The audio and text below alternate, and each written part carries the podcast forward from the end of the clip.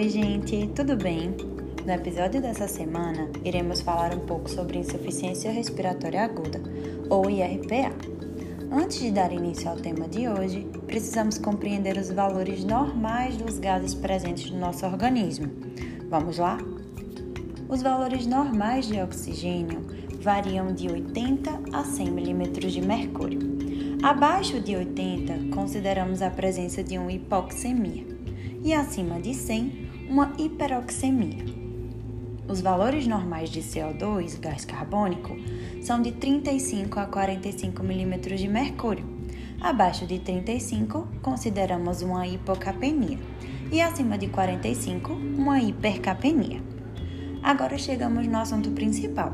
Então, o que é a insuficiência respiratória? Ela consiste em uma síndrome caracterizada por hipoxemia com ou sem hipercapnia e desconforto respiratório. E quais os tipos de insuficiência respiratória existentes? Nós temos a insuficiência respiratória aguda hipoxêmica, que é definida por uma pressão parcial de oxigênio abaixo de 60 milímetros de mercúrio em ar ambiente ou caracteristicamente na vigência de oxigenoterapia a insuficiência respiratória aguda hipercapnica, que se caracteriza por uma elevação da pressão parcial de gás carbônico acima de 45 mm de mercúrio, com acidemia resultante, ou seja, pH abaixo de 7,35. E a insuficiência respiratória aguda mista, que ocorre quando há hipoxemia grave associada à retenção de CO2, juntamente com acidose respiratória ou seja, a insuficiência respiratória aguda pode acontecer por falha ventilatória lá no sistema nervoso central, alterando o funcionamento da caixa torácica e dos músculos respiratórios, ou pode acontecer por uma falha na oxigenação, causando uma alteração da relação VQ, chante pulmonar, e assim um déficit de difusão.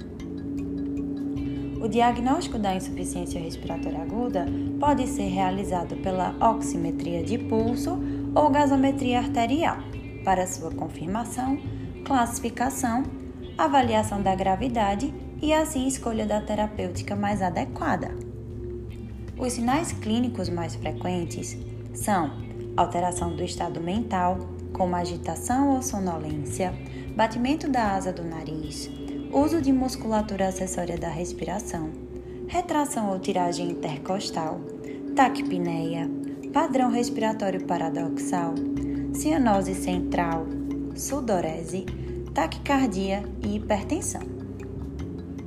Então agora vamos associar o tipo de IRPA com algumas patologias frequentes no ambiente hospitalar. A overdose por sedativos ou opioides causa insuficiência respiratória aguda hipercapnica, pois há uma depressão do sistema nervoso central, causando um rebaixamento do nível de consciência e assim diminuindo a frequência respiratória, alterando a ventilação do indivíduo. Já na síndrome do desconforto respiratório agudo, ou SDRA, temos uma insuficiência respiratória aguda, que causa uma hipoxemia refratária ao uso de oxigenoterapia e presença de opacidades alveolares bilaterais no raio-x. No paciente DPOC agudizado, temos a presença de uma insuficiência respiratória aguda mista, que associa uma hipoxemia crônica, característica da própria doença, seguido de um déficit ventilatório, que acaba gerando hiperinsuflação pulmonar e hipercapenia. Então é isso, gente. Até semana que vem.